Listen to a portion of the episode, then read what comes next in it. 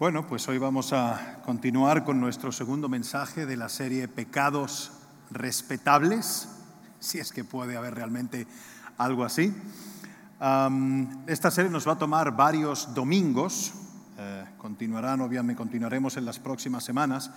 Sí es importante que sepan, eh, se, lo, se lo reiteraré de todas maneras al final del servicio, pero sobre todo para aquellos que nos están viendo ahora mismo por YouTube, que es muy posible, de hecho, está confirmado ya que tengamos que parar durante algunos domingos de llevar a cabo el servicio en persona, en vista del incipiente crecimiento de casos eh, en la ciudad e inclusive de miembros de nuestra iglesia que se encuentran en casa enfermos con COVID. Vamos a tener que volver a tener unos cuantos domingos, todavía no sabemos cuántos, esperamos que sean pocos, pero serán unos cuantos domingos donde tendremos nuestros servicios a las diez y media y a las doce y media, pero de manera virtual. Bueno, antes que nada, antes de que demos inicio a, nuestro uh, mensaje y continuar la serie, vamos a poner la exposición de la palabra en manos del Señor, así que acompáñenme a orar, por favor. Padre amado, queremos darte las gracias, eh, mi Señor, por habernos eh, reunido aquí en tu nombre. Te damos gracias por abrir nuestros ojos en el día de hoy y traernos aquí eh, en este día de reposo, Padre, a adorarte, a alabarte y a escuchar tu palabra, Señor, que es nuestro alimento espiritual. Quiero pedirte, Señor, que tú prepares un terreno fértil en nuestras almas, mentes y corazones, que tomes todo pensamiento cautivo, toda preocupación, toda inquietud, que nos ayudes a bloquearlo y a ponerlo a un lado, Señor, para que estemos solamente, Señor, expectantes de recibir tu palabra. Lo ponemos todo en tus manos en esta mañana, Señor, y que sea para tu gloria. En el nombre de tu Hijo Jesucristo te lo pedimos. Amén. Bueno, pues eh, continuando con pecados respetables, el domingo pasado comenzamos a ver que algunos de nuestros pecados son tan sutiles que los cometemos sin tan siquiera pensar en ellos ni siquiera antes o después de cometerlos. Y por lo general vivimos en una negación inconsciente de lo que denominamos los pecados respetables o pecados aceptables, entre comillas. Y los creyentes de la actualidad hemos recibido, además de manera constante, ¿ah? eh, destellos, somos salpicados por esta filosofía humanista de nuestros tiempos que nos dice, siéntete bien contigo mismo, o que nos repite, sigue lo que te diga tu corazón. Esas son frases muy populares hoy en día. Pero la extrema pecaminosidad del pecado inofensivo puede llevar a otro más grave. Una mirada lujuriosa puede conducir a la adicción a la pornografía o hasta al adulterio. El homicidio por lo general tiene su origen en la ira, que llega a, convertirse, a transformarse en amargura, luego en odio y finalmente en asesinato. Y quizá esperabas que el sermón de esta tarde empezara desde una óptica un poco más optimista o estimulante, pero te voy a rogar que tengas paciencia por el bien de tu alma. Ciertamente vamos a llegar a las buenas noticias, pero un poco más adelante. Pero por ahora tenemos que seguir explorando las tan peligrosas malas noticias.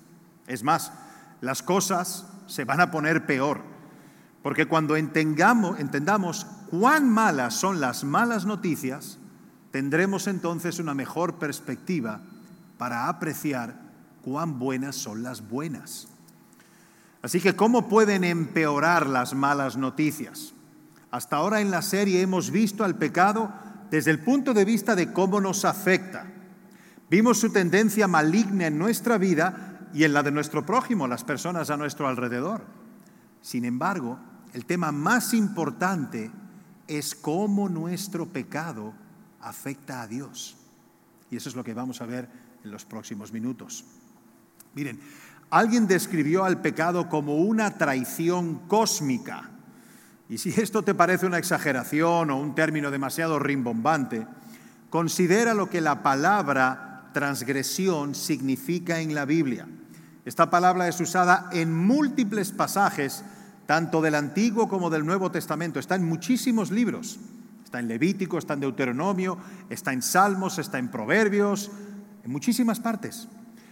Su significado es, en términos simples, una rebelión contra la autoridad. Eso significa transgresión. Rebelión contra la autoridad, pero en este caso, contra la de Dios. Así que cuando yo digo un chisme, me estoy rebelando contra Dios. Cuando albergo resentimiento contra alguien, en lugar de perdonarlo en mi corazón, estoy en franca rebelión contra Dios. Los autores de la Biblia percibían el pecado como lo que es, una fuerza diabólica que reside en nuestro interior. Un autor de nombre Ralph Venning, que escribió un libro muy bueno que se llama Lo pecaminoso del pecado, utiliza en el libro palabras muy descriptivas, en aspecto negativo, para hablar acerca del pecado. Él dice, por ejemplo, que el pecado es vil, odioso, maligno, pestilente, pernicioso, espantoso, agresivo, virulento, villano, abominable y mortal. Tómate unos segundos para meditar sobre las palabras que he mencionado y entiende el significado, impacto que cada, que cada uno de estos términos tienen. Estos términos describen los pecados escandalosos en la sociedad. Pero no solo eso, también se refieren a los que toleramos de manera aceptable en nuestra vida. Piensa, por ejemplo, en los pecados que consentimos o que no le damos mayor importancia, como pueden ser la impaciencia con otra persona, el orgullo, el resentimiento, la frustración, la autoconmiseración. ¿Te parecen estos pecados odiosos y perniciosos, como dice Ralph Venning? Lo son en realidad. Y tan peligroso es tolerar esos pecados en nuestra vida espiritual como ignorar el cáncer que ha invadido nuestro cuerpo. Miren, a todos nos encanta reconocer y admirar el amor de Dios. Es el atributo de Él que más admiramos. Y, al fin y al cabo Dios es la fuente y la esencia de todo amor, particularmente de ese amor indescriptible e incomprensible, que es el amor incondicional. Sin embargo, en Isaías 6.3, el profeta tuvo, recibe una misión acerca de Dios en su grandiosa majestad. Él es transportado en espíritu para ver a Dios en su trono y escucha a unos seres angelicales que están alrededor del trono y que dicen, Santo, Santo, Santo es el Señor de los ejércitos. Toda la tierra está llena de su gloria. Cualquier judío de esa época entendía que la triple repetición de la palabra santo tiene como propósito comunicar el más alto grado posible de santidad. En otras palabras, Dios es infinitamente santo. Pero ¿qué significa esto? ¿Qué es eso de que Dios es eternamente santo? Bueno, por un lado, sin duda, se refiere a que a, su pureza moral absoluta, pero va mucho más allá de eso. Al describir a Dios, el término santo habla de su majestad infinita y trascendente. Describe su soberanía para reinar sobre toda la creación, porque el Creador manda sobre la creación y no al revés. Por lo tanto, cuando pecamos y violamos la ley divina en cualquier forma, ya sea que la consideremos leve o no, nos estamos rebelando contra su soberana autoridad y su trascendente majestad. En pocas palabras, nuestro pecado es un atentado contra el reino majestuoso del Creador. Se trata, en efecto, de una traición cósmica. El rey David, muchos de ustedes habrán leído esto en sus Biblias, adulteró con la mujer de uno de los capitanes de su ejército, uno de sus hombres de confianza. ¿ah? Y por si fuera poco, lo mandó ubicar en la parte del frente de batalla para que así muriera y poder encubrir su pecado. Casi nada, ¿eh? Dios se indignó con esto y envió al profeta Natán para confrontar a David por su transgresión. Nos encontramos con esta escena en, la segunda, en el segundo libro de Samuel, capítulo 12, versículos 9 y 10. Dice así, porque pues ¿Por qué pues menospreciaste la palabra del Señor e hiciste lo malo ante sus ojos? Has matado a espada a Urías el Eteo, has tomado a su mujer por mujer tuya y a él lo has matado con la espada de los hijos de Amón. Ahora pues, porque me has menospreciado y has tomado la mujer de Urías el Eteo para que sea tu mujer, jamás se apartará la espada de tu casa. Ahí están las consecuencias del pecado de David. Pero quiero que observen el uso de la palabra menospreciar en los dos versículos, tanto en el 9 como en el 10. En el primero dice, David menospreció la palabra de Dios. Y en el segundo, Dios, hablando a través de Natán, dice, me has menospreciado. Así que vemos claramente que el pecado es menosprecio de la ley divina, pero también significa despreciar al dador de la ley, a Dios. Y es fácil juzgar un pecado como este de David como muy grave y así posiblemente evitar aplicar esta enseñanza de Natán en nuestra vida. Pero como ya hemos visto, todo pecado, todo pecado, grande o pequeño ante nuestros ojos, se comete contra Dios. Así que piensa en esto la próxima vez que caigas en la tentación de criticar a alguien o cuando digas palabras poco amables acerca de otra persona. Piensa en eso. Pueden ver ahora por qué les dije que la descripción de lo que significa el pecado iba a empeorar, pero todavía no terminamos. Aún hay más malas noticias. En el contexto de exponer el pecado en nuestras relaciones con otras personas, Pablo registra lo siguiente en su carta a los Efesios, en Efesios 4:30, dice, y no entristezcáis al Espíritu Santo de Dios, en quien fuisteis sellados para el día de la redención. Miren, lo que Pablo dice aquí es que cuando consideramos que nuestro pecado es rebelión contra la autoridad de Dios y que al cometerlo menospreciamos su ley y su persona, estamos realmente viendo a Dios ejerciendo su rol como nuestro gobernador y nuestro juez. Pero cuando vemos que nuestro pecado contrista o entristece al Espíritu Santo, Ahí lo que estamos es viendo a Dios como nuestro redentor y Padre. Es una óptica completamente distinta. Nuestro pecado, insisto, todo pecado le duele a nuestro Padre amoroso. De cualquier manera, el, corazón de nuestro Padre se aflige. Entristecemos y deshonramos a nuestro Padre Celestial con nuestro pecado. Pero además, y esto es lo peor, Damos por sentado que merecemos su gracia, tomándola muy a la ligera. La consideramos una gracia barata. Pablo escribió que Dios nos ha perdonado de nuestros pecados según las riquezas de su gracia. Eso está en Efesios 1.7. Pero el pecado, como es un engaño sutil, sugiere que no importa que digamos malas palabras o que alberguemos amargura en nuestro corazón. De todos modos, Dios ya nos ha perdonado. Sin embargo, el perdón no significa que podamos ignorar o tolerar nuestro pecado. Dios nunca hace eso, ¿eh? Él nunca lo ignora. Es más, el Señor siempre juzga el pecado y el pecado, sin excepción, siempre trae consecuencias. Pero en el caso de todos aquellos que hemos nacido de nuevo en Cristo, Dios ya ha castigado nuestros pecados en la persona de su Hijo.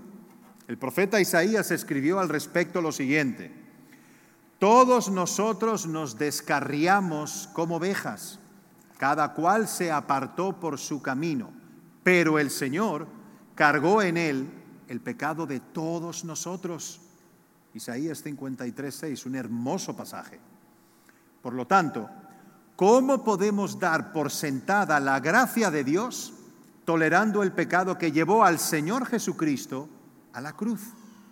¿Cómo damos por sentada tan preciosa y tan preciada gracia? Considera lo siguiente con respecto a este contexto. Todo pensamiento, toda palabra y toda obra pecaminosa que hagamos, lo hacemos en la misma presencia de Dios.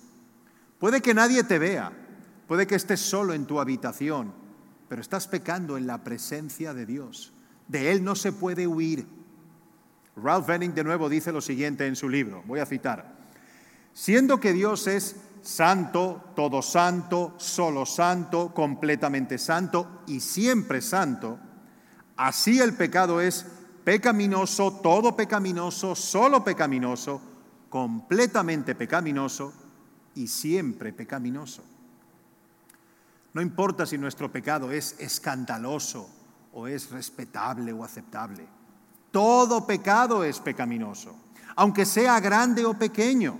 Es pecaminoso y por ende es grave ante Dios. El Señor perdona nuestro pecado porque Cristo derramó su sangre sobre él, pero no lo tolera. Más bien, cada transgresión pecaminosa que cometemos, aun el pecado sutil del que ni nos acordamos o que pareciera que ni siquiera somos conscientes, hasta ese pecado fue puesto sobre Cristo al llevar en sí la maldición de Dios en nuestro lugar. Cristo tuvo que sufrir por causa de él. Los clavos que atravesaron sus manos y sus pies también llevaban el peso de esos pecados. Estas son las malas noticias acerca de nuestro pecado. La pregunta es, ¿cómo respondes a ellas? ¿Cómo? ¿Las vas a ignorar culpando a otros de tus actos? ¿O vas a trivializar, racionalizar o de alguna manera justificar el pecado en tu vida? ¿O por el contrario, y esto es lo que Dios espera, esta visión de tu pecado, te motiva a ponerte de rodillas delante de Dios, arrepentido y quebrantado por tus pecados, especialmente por aquellos que toleras en tu vida? Y si escoges esto último, entonces estás listo ahora para recibir las buenas noticias. Fíjense lo que dice el Salmo 139, versículos 1 al 4. Cito, Oh Señor, tú me has examinado y conocido Tú conoces cuando me siento y cuando me levanto. Desde lejos entiendes mi pensamiento. Mi caminar y mi acostar me has considerado. Todos mis caminos te son conocidos. Pues aún no está la palabra en mi lengua y tú, oh Señor, ya la sabes toda. Dios conoce nuestros pensamientos, escucha nuestras palabras aún antes de que salgan por nuestra boca y ve, por supuesto, todo lo que hacemos. Y por si fuera poco, también escudriña nuestras motivaciones. El mismo Pablo escribió que cuando el Señor venga, en 1 Corintios 4, 5, dice, hará evidentes las intenciones de los corazones. Todo quedará expuesto. Esto significa que toda nuestra rebelión y el menosprecio a Dios y a su ley lo cometemos siempre ante su presencia, mientras Él observa desde su trono real. Somos un actor principal, no un actor secundario cuando pecamos. No sé si han oído hablar de John Newton, pero John Newton vivió en el siglo XVIII y escribió uno posiblemente el, el himno más hermoso y más conocido del cristianismo, que es Amazing Grace, Sublime Gracia. No obstante, Newton en su juventud por si no lo sabían, fue un comerciante, un traficante de esclavos. Y fue capitán de una nave que transportaba esclavos desde África hasta las colonias inglesas en Estados Unidos. Después de muchos años en esto por cuestiones de salud, renunció a la vida en alta mar y se hizo oficial de aduanas. Y fue, entonces cuando se puso a estudiar teología y con el tiempo se convirtió en un ministro de la palabra. Pero aún siendo pastor, Newton nunca pudo olvidar la terrible naturaleza de su maldad cuando comerciaba con vidas humanas. En el ocaso de su vida compartió con un buen amigo lo siguiente, voy a citar a Newton. Estoy perdiendo la memoria, pero sí recuerdo aún dos cosas. Soy un gran pecador y Cristo es un gran salvador. Pero siglos antes, Saulo de Tarso, que se convertiría en el apóstol, en el gran apóstol Pablo, también se sentía culpable por haber cometido graves pecados. En Hechos 7 se describe su complicidad ¿ah? y su enaltecimiento de la multitud para apedrear y matar a Esteban, el primer mártir de la iglesia.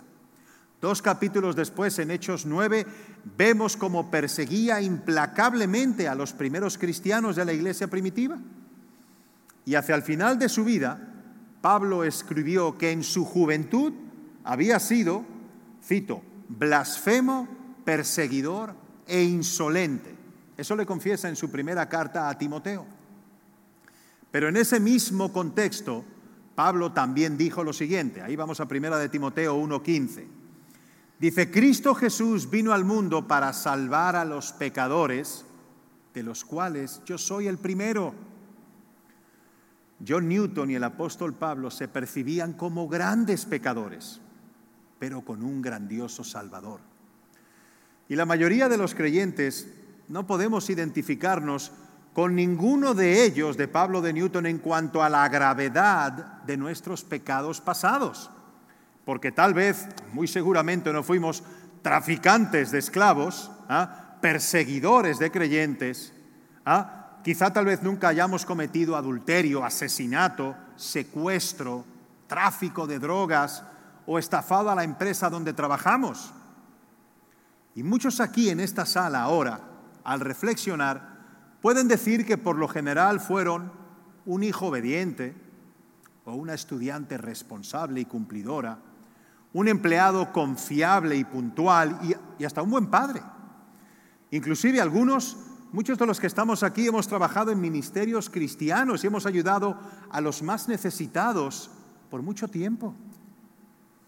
Sin embargo, aunque no hayan cometido pecados grandes y escandalosos, les aseguro que sí han participado, sí hemos participado en chismes, sí hemos criticado a los demás, sí hemos albergado resentimiento, sí hemos sido impacientes en lugar de amorosos con otras personas, sí hemos sido egoístas, sí hemos desconfiado de Dios en situaciones difíciles, sí hemos sucumbido al materialismo y seguramente hemos fantaseado con lujuria hacia otra persona. Entonces te pregunto, ¿a los ojos de Dios son menos pecaminosos estos pecados? ¿Son menos? ¿Ofenden menos? ¿Hieren menos el corazón de nuestro Padre? Soy un gran pecador, pero tengo un gran Salvador. Al igual que yo, Newton, esa es mi esperanza, es mi única esperanza.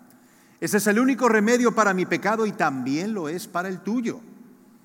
Tanto Pablo como John Newton se describieron a sí mismos como pecadores en el tiempo verbal presente. Ninguno de ellos dijo, fui.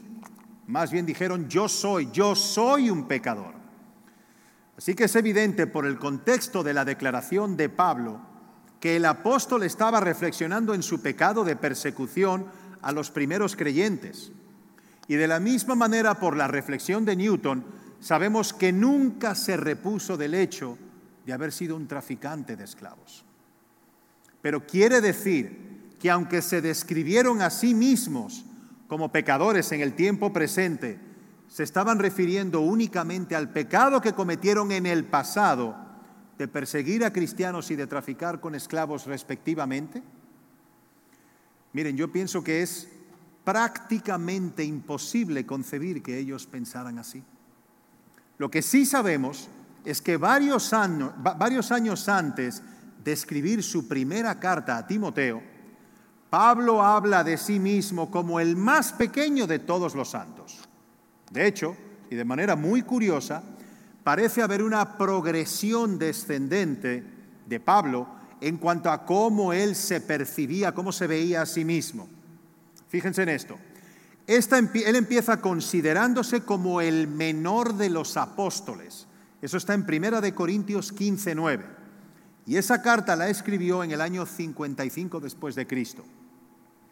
Después pasó a verse y a referirse a él mismo como el menor de todos los santos. Eso está en Efesios 3:8, lo cual escribió en el año 60 después de Cristo, cinco años después para finalmente calificarse como el primero de los pecadores. En primera de Timoteo 1:15, y esa carta fue escrita entre el año 63 y 64 después de Cristo. Así que podemos estar seguros de que desde que se convirtieron hasta que murieron, el carácter de Newton y Pablo se fue haciendo semejante al de Cristo. Con el correr del tiempo, ambos hombres se condujeron más y más como santos, lo cual eran desde el momento de su conversión. Recuerden que en la Biblia el término santo significa apartado o separado para Dios. Pero el proceso de crecimiento involucra ser cada vez más, por un lado, conscientes y por otro lado, sensibles a las expresiones pecaminosas de la carne que todavía influyen en nosotros. Y eso sucede cuando confrontamos de frente nuestros pecados aceptables. Por consiguiente, el remedio, el único remedio de nuestro pecado, ya sea escandaloso o aceptable, es el Evangelio. El Evangelio es un mensaje. Se trata de la obra completa de Cristo durante su vida, su muerte y su resurrección a favor nuestro. Y su obra actual en el presente, en nosotros, a través de su Espíritu Santo. Nuestro Señor Jesucristo nos salva del castigo del pecado, pero también de su dominio y de su poder reinante en nuestra vida. Y más adelante en esta serie, en los próximos domingos, Emilio y Marco tratarán específicamente los pecados respetables en nuestra vida. Ellos van a hablar de cómo son estos pecados, el daño que provocan y por supuesto cómo enfrentarlos. Pero antes de llegar a eso, tenemos que examinar bien el Evangelio por varias razones. La primera de ellas, el Evangelio es solo para pecadores. El Evangelio es solo para pecadores. Jesucristo vino al mundo para salvarnos, pero la mayoría de los creyentes tienden a pensar que el Evangelio es solamente para los incrédulos, para los que necesitan ser salvados. Muchas veces razonan que una vez han confiado ya su vida a Cristo, el Evangelio ya no se aplica a ellos, excepto cuando lo comparten con quienes no han creído. Sin embargo, aunque somos verdaderos santos en el sentido de haber sido ya adoptados y apartados para Dios, todavía somos practicantes del pecado. Todas las exhortaciones que se dirigieron a los creyentes del Nuevo Testamento partían de la base fundamental de que el pecado seguía estando presente en sus vidas y que debían enfrentarse a él en 2 de Timoteo 3:16, un texto muy conocido, se mencionan cuatro usos eficaces de la escritura. Y entre ellos dice que las escrituras sirven para redarguir y para corregir. Estos dos usos de la Biblia revelan que aún tenemos pecados por los cuales debemos de ser redarguidos y corregidos. Así que el primer uso del Evangelio como remedio para nuestros pecados es labrar el terreno de nuestros corazones para que podamos ser conscientes y poder percibir nuestra propia maldad. Si estamos dispuestos a aceptar nuestra condición de pecadores necesitados del Evangelio, sucede lo siguiente. Nuestro corazón queda desprotegido del muro de la incredulidad y del orgullo. Y por el contrario, pasa a estar dispuesto y abierto a enfrentar y aceptar la realidad de la impiedad que todavía mora en nosotros. En segundo lugar, el Evangelio no solo nos prepara para enfrentar nuestro pecado, sino que también nos libera para hacerlo. Generalmente el hecho de reconocer nuestra maldad nos hace sentir culpables. Y, miren, nos sentimos culpables porque lo somos. Y si creemos de manera consciente o inconsciente que Dios nos considera culpables, nuestro instinto de autoconservación nos impide reconocer nuestro pecado y nuestra culpa, o al menos lo que nos lleva es a tratar de minimizarlo. Pero no es posible pretender resolver alguna manifestación particular de maldad, como por ejemplo la ira o la autoconmiseración, hasta que reconozcamos abiertamente su presencia y su influencia en nuestra vida. Así que necesitamos tener la seguridad de que nuestro pecado ha sido perdonado para entonces comenzar a enfrentarlo y, por supuesto, comenzar a corregirlo.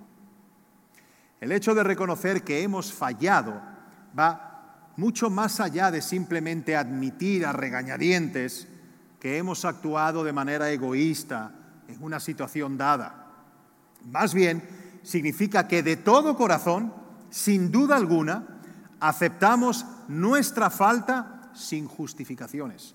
Soy egoísta y lo que hice fue una manifestación del egoísmo que todavía reside en mí. Pero para poder hacer una confesión como esa, necesitamos tener la seguridad de que ese egoísmo ha sido perdonado, que Dios ya no lo toma en cuenta. Así que considera las palabras del apóstol Pablo en su carta a los romanos, capítulo 4, versículos 7 y 8. Dice, bienaventurados aquellos cuyas iniquidades o maldades son perdonadas y cuyos pecados son cubiertos. Bienaventurado el hombre a quien el Señor jamás le tomará en cuenta su pecado. ¿Por qué Dios no nos inculpa de nuestro pecado? ¿Por qué? Pues porque es una deuda que Él ya puso sobre Cristo. Recuerden el versículo del profeta Isaías que leímos hace unos minutos, Isaías 53, 6. Todos nosotros nos descarriamos como ovejas, cada cual se apartó por su camino, pero el Señor cargó en él el pecado de todos nosotros. Miren, en la medida en que entendamos en lo profundo, en lo más adentro de nuestro ser, la certeza del perdón divino a través de Cristo, quedaremos libres para enfrentar honesta y humildemente las manifestaciones particulares del pecado en nuestra vida. Solo así.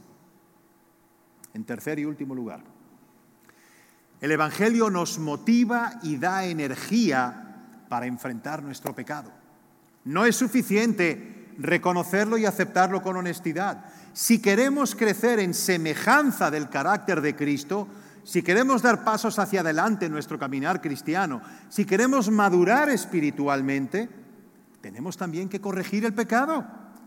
Y para usar una frase del mismo Pablo, también de su carta a los romanos, en este caso es capítulo 8, versículo 13, dice Pablo, porque si vivís conforme a la carne, moriréis. Mas si por el Espíritu hacéis morir las obras de la carne, viviréis. Pero como ha sido bien dicho, el único pecado contra el cual podemos luchar es el que ha sido perdonado.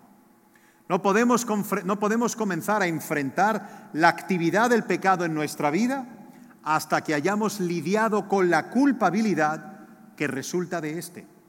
La seguridad de que Dios ya no nos inculpa de nuestro pecado produce eventualmente dos cosas. Primero, el hecho de que no estamos solos en la lucha contra el pecado. Dios nos está mirando desde su trono celestial diciendo, ¿Cuándo vas a cambiar? ¿Cuándo vas a erradicar ese pecado de tu vida? Más bien Él viene y nos dice, vamos a enfrentar este pecado, vamos a hacerlo juntos, pero mientras tanto, quiero que sepas que yo no te culpo por Él.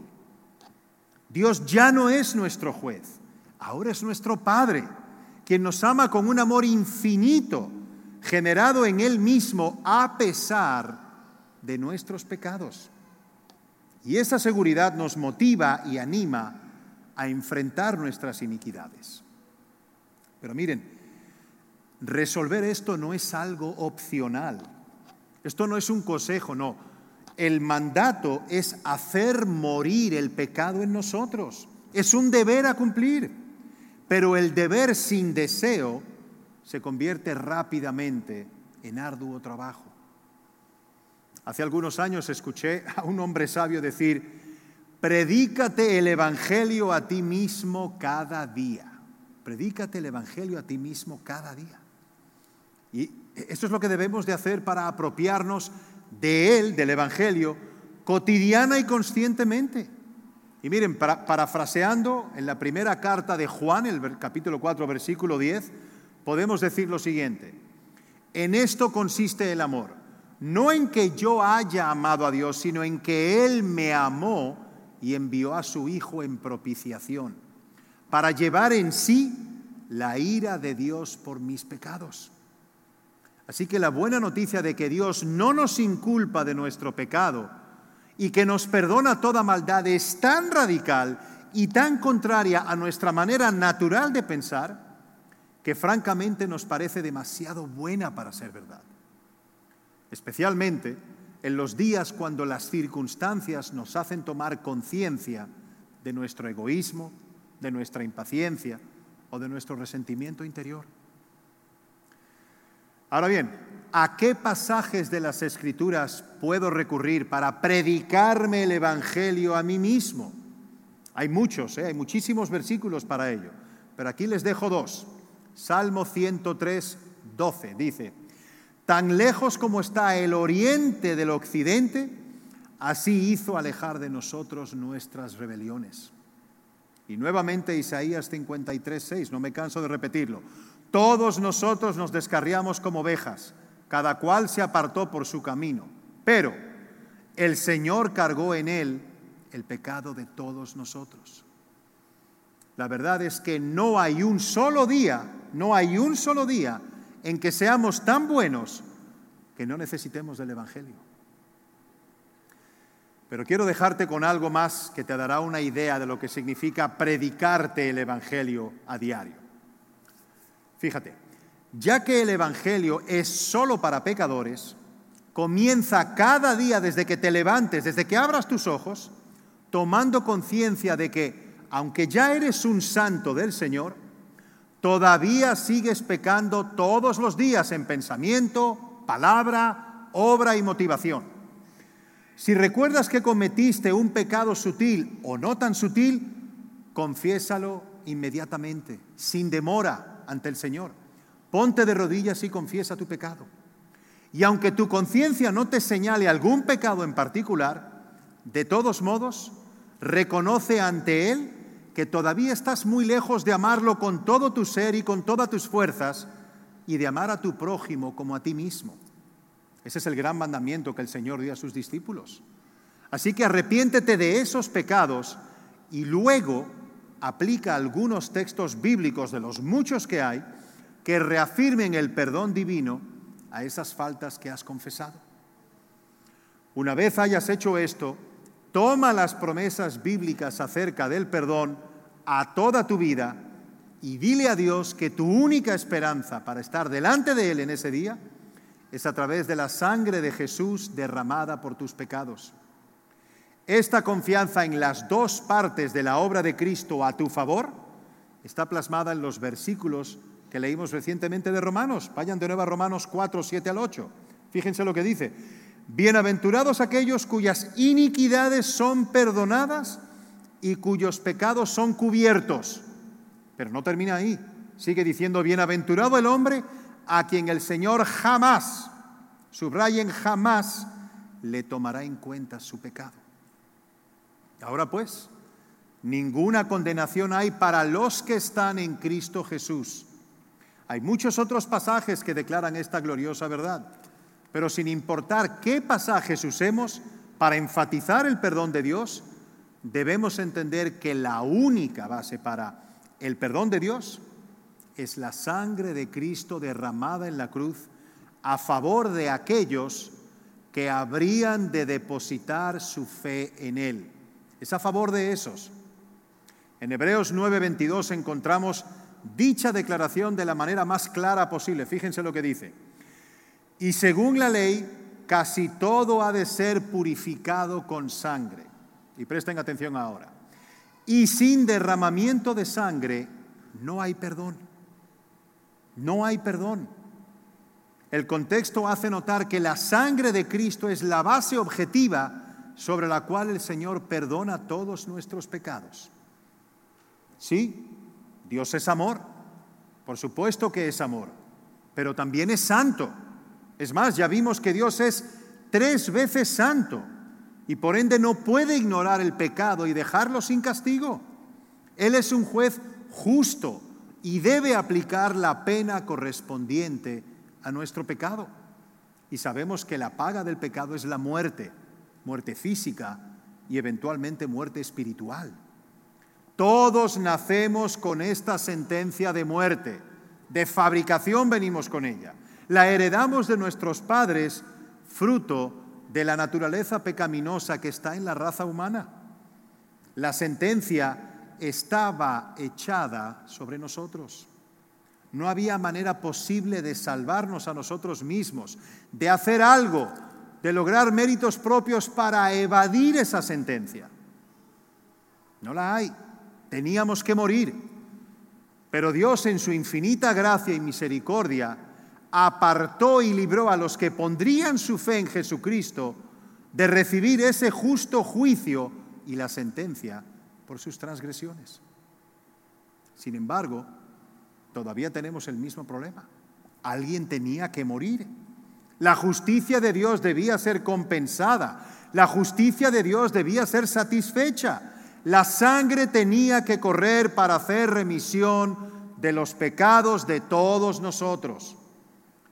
Y es ahí donde la sangre derramada por el único hombre intachable y justo con respecto a la ley de Dios, toma nuestro lugar en el Gólgota y se convierte en nuestra expiación. Se convierte en el Cordero de Dios que quita el pecado. Cristo pagó la deuda completa y con el último hálito que le quedaba en el madero colgado pronunció, Tetelestai, Tetelestai. Eso en griego significa consumado es. Esta palabra era usada por un sirviente que volvía a la presencia de su amo después de haber terminado su tarea. Con esta palabra el esclavo quería decir, Señor, el trabajo que me diste está terminado. Tetelestai.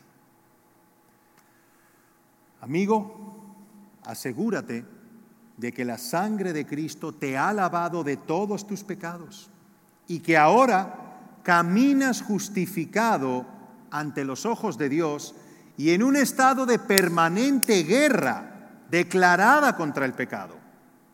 Porque eso es garantía de que estás combatiendo con Cristo y no combatiendo contra Cristo.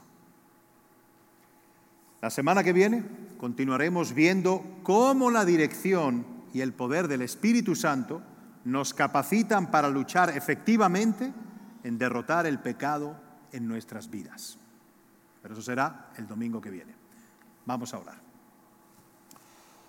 Padre, queremos darte las gracias por la exposición de tu palabra. Queremos darte, Señor, gracias por la vida y por la verdad que encontramos en ella, Señor. Por la reafirmación, Padre, por las promesas y por supuesto por la vívida descripción de ese sacrificio de Cristo en la cruz, que hace posible que ya no seamos tus enemigos, sino que hayamos sido perdonados y lavados de toda nuestra maldad gracias a esa sangre derramada por Él. Te quiero pedir, Señor, que estas palabras caigan en un terreno fértil, que aquellos que somos creyentes, que nos empujen, Señor, a vivir una vida de santidad, una vida, Señor, en lucha y combate, contienda constante con el pecado. Que no nos conformemos a seguir siendo quienes éramos antes de conocer a Cristo.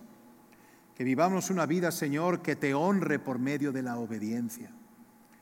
Y para aquellos que están aquí sin Cristo, Señor, yo te ruego que estas palabras que han caído en sus corazones echen raíz, Señor, que tú las utilices para hacerlos conscientes de su condición ante ti que los hagas ver, Señor, su pecado, que eso sirva, Padre bendito, para que vean su bancarrota espiritual, que reconozcan su condición de estar perdidos ante tu justicia, para que entonces busquen a la propiciación hecha por ellos en Cristo. Que huyan, que corran a Cristo, Señor, y que le entreguen su vida, creyendo en Él como su Salvador, como tu Hijo y como, como el nuevo Señor en sus vidas. Esa es nuestra oración esta mañana, Padre. Y te lo pedimos en el nombre sobre todo nombre, en el nombre bendito de Jesús. Amén.